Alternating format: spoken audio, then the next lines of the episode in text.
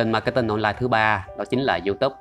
Đây chính là kênh video phổ biến nhất, rất thích hợp để dùng các đăng video với cái content dài và để mình làm thương hiệu cá nhân.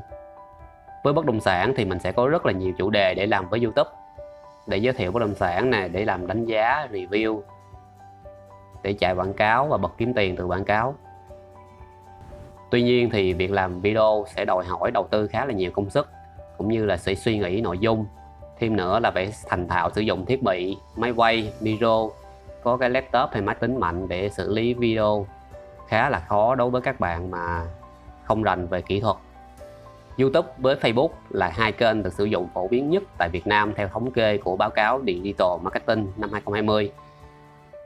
Facebook họ cũng có cái kênh video riêng để cạnh tranh với YouTube, nhưng mà cái kênh video bên Facebook họ không dễ để search ra được cái video của mình. Thêm một cái ưu điểm rất lớn của YouTube là đã được tích hợp vào Smart TV như cái TV thông minh á, thì khi mà xem trên màn hình lớn như TV thì rất là đã mắt. Thêm nữa là YouTube có chế độ đề xuất xem các video tương tương tự rất là hữu ích. Ví dụ như một người nào đó đang xem video của dự án Văn Veranda quận 2 thì nó cũng sẽ hiển thị các đề xuất nằm ở bên dưới đến video của mình. Thì video của mình sẽ có cơ hội để người xem họ nhìn thấy ví dụ như khi có một người đang quan tâm tìm mua căn hộ ở Vinhome và họ đang xem video của người khác, thì họ cũng sẽ nhìn thấy được video của Thành được đề xuất ở cái nằm phía bên dưới. Mọi người hiện nay thì cũng đã bận rộn hơn, thời gian đọc cũng ít đi và nhất là với những người mà có tuổi, có gia đình rồi nuôi con thì họ cũng ít ít khi đọc trên web. Cho nên là mình làm video để họ xem và nghe, nó sẽ rất là tiện cho họ. YouTube cũng cung cấp rất là nhiều cái công cụ hỗ trợ ví dụ như là tự động phát sinh phụ đề à, cho cài các thẻ hashtag à, màn hình Enrin và card sẽ dẫn đến video khác cũng của mình luôn. Như vậy mình sẽ được định hướng người xem. Điểm mạnh của YouTube đó chính là cơ chế tìm kiếm.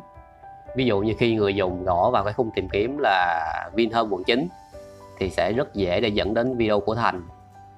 Tất nhiên là video của mình cần làm với chất lượng tốt và có công thức để tối ưu kênh YouTube để video của mình có thể xuất hiện trong kết quả tìm kiếm. Khi mà Thành làm một video giới thiệu dự án hay giới thiệu căn nhà mình đang bán, thì mình sẽ gửi link video đó đến khách hàng của mình xem. Như vậy thì khách ngồi ở đâu cũng xem được, Việt Kiều ngồi ở nước ngoài cũng xem được, rất là tiện lợi. Và cuối cùng là YouTube nó cũng cho mình cái thông số đo lường để mình biết video nào hiệu quả hay kém, để mình biết định hướng và tập trung làm cho những cái video nó hiệu quả hơn kênh marketing online thứ tư, đó là tiktok. Đây là cái kênh video ngắn về, thiên về hướng giải trí. Nó năng động nhất và tụ tập rất là nhiều cái giới trẻ sử dụng trên đây. Video trên tiktok sẽ thường là theo hướng giải trí, vui vẻ và ngắn gọn và cần rất là nhiều ý tưởng sáng tạo. Người xem tiktok sẽ chủ yếu là giới trẻ với cái thời gian trống nhiều. Họ xem để kiếm thêm niềm vui. Cho nên việc đăng quảng cáo bất động sản ở tiktok là không phù hợp cho nên là mình chỉ dùng tiktok để ờ, giới thiệu bản thân hoặc là làm thương hiệu cá nhân. Với tiktok mình có thể đăng video lên tới 3 phút. Tuy nhiên, đặc điểm của cái mạng xã hội này là người ta thích xem video ngắn và lướt nhanh. Cho nên video dài quá thì họ sẽ không có xem hết.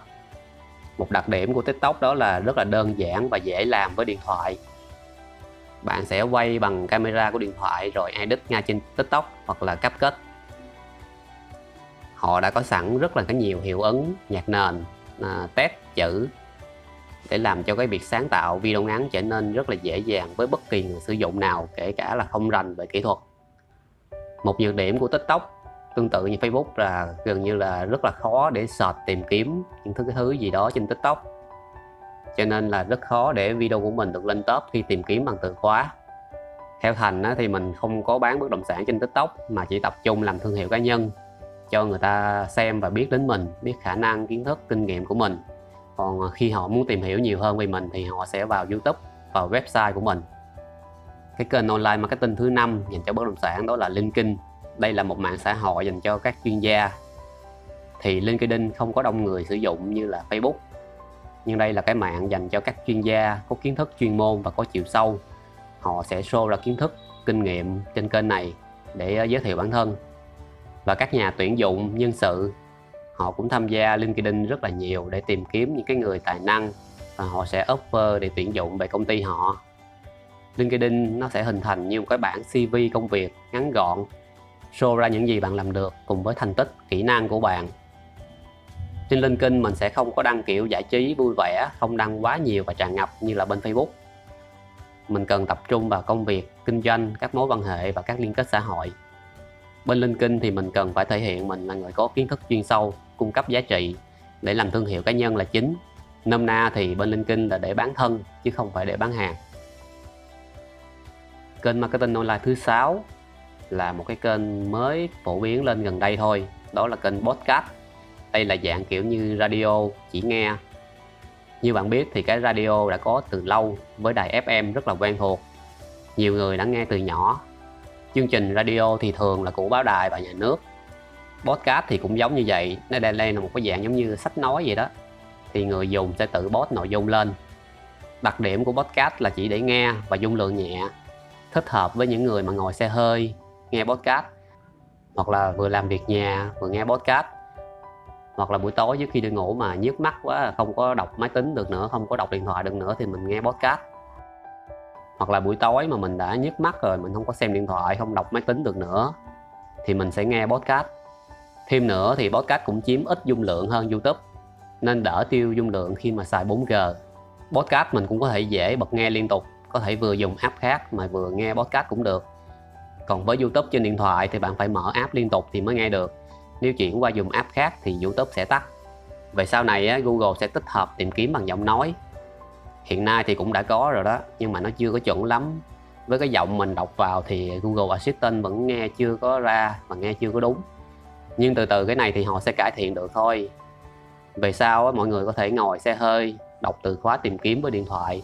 Thì điện thoại sẽ show ra các kết quả với podcast mà mình sẽ chọn nghe, rất là tiện lợi. Điểm yếu của các kênh podcast hiện nay là chưa tạo được sân chơi có tương tác. Người nghe chỉ có nghe xong thôi, chứ không có chỗ để bình luận, thả like, thả tim nhưng cái này thì sẽ được phát triển trong thời gian tới. Có một cái điểm mừng là podcast về bất động sản thì vẫn còn hiếm ở Việt Nam. Chưa phổ biến như Facebook, website, YouTube. Nên podcast còn rất là nhiều đất cho các bạn bất động sản trang chân vào. Kênh marketing online thứ bảy đó là website cá nhân. Ví dụ như website của Thành.